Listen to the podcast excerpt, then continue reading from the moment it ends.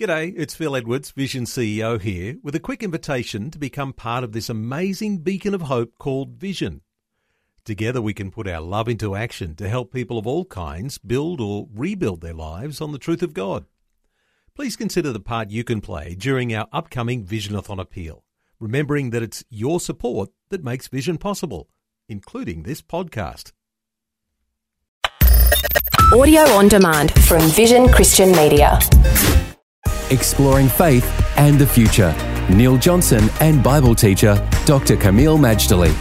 One of the most amazing things about the Bible is the prophetic content in the Bible, through the Old Testament, through the New Testament.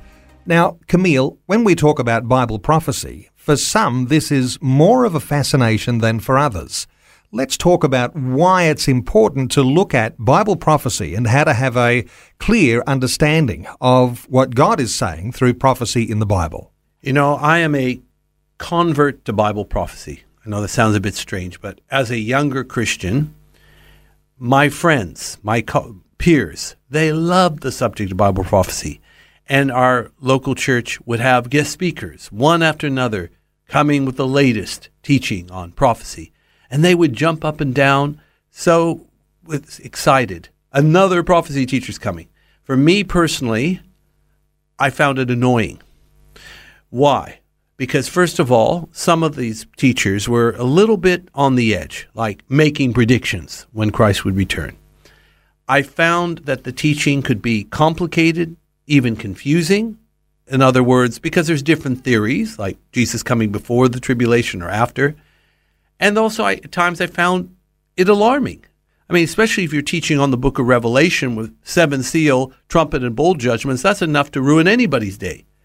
So I just treated the whole topic of Bible prophecy as if it were radioactive.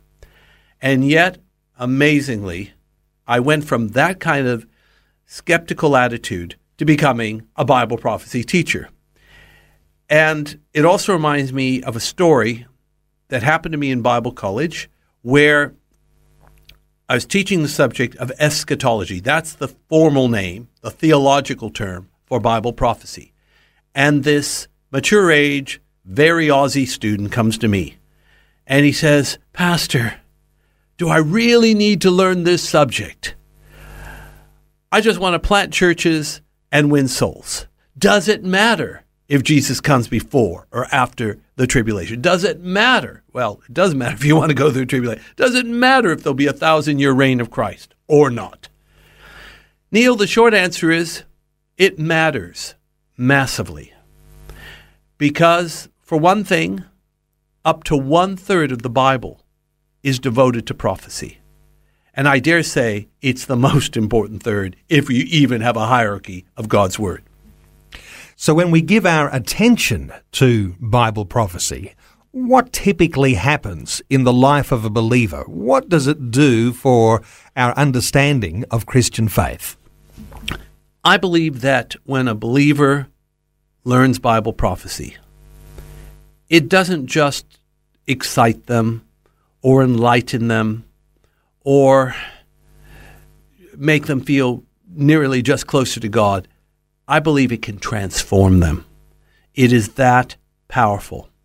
We learn in Second Chronicles 2020 there's an amazing passage. It was when King Jehoshaphat was invaded by three kingdoms in an unprovoked attack, and he didn't have time to mobilize the army. All he could do was mobilize the singers and the praisers to go into the Judean wilderness to face the coming onslaught.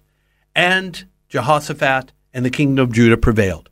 But there was a word that came forth Believe in the Lord your God, so you shall be established. In other words, you'll have sure foundation, your roots will go down deep. But it goes on to say, Believe his prophets, and you shall prosper. I believe, bottom line, we learn Bible prophecy. You are going to prosper in God because some wonderful areas of your life will be addressed and improved. Faith and the Future with Neil Johnson and Dr. Kameel Majdali from Teach All Nations. For more from Dr. Majdali, including books and DVDs on prophecy, Bible commentaries, plus today's and other episodes of Faith and the Future, go to vision.org.au. Thanks for taking time to listen to this audio on demand from Vision Christian Media. To find out more about us, go to vision.org.au.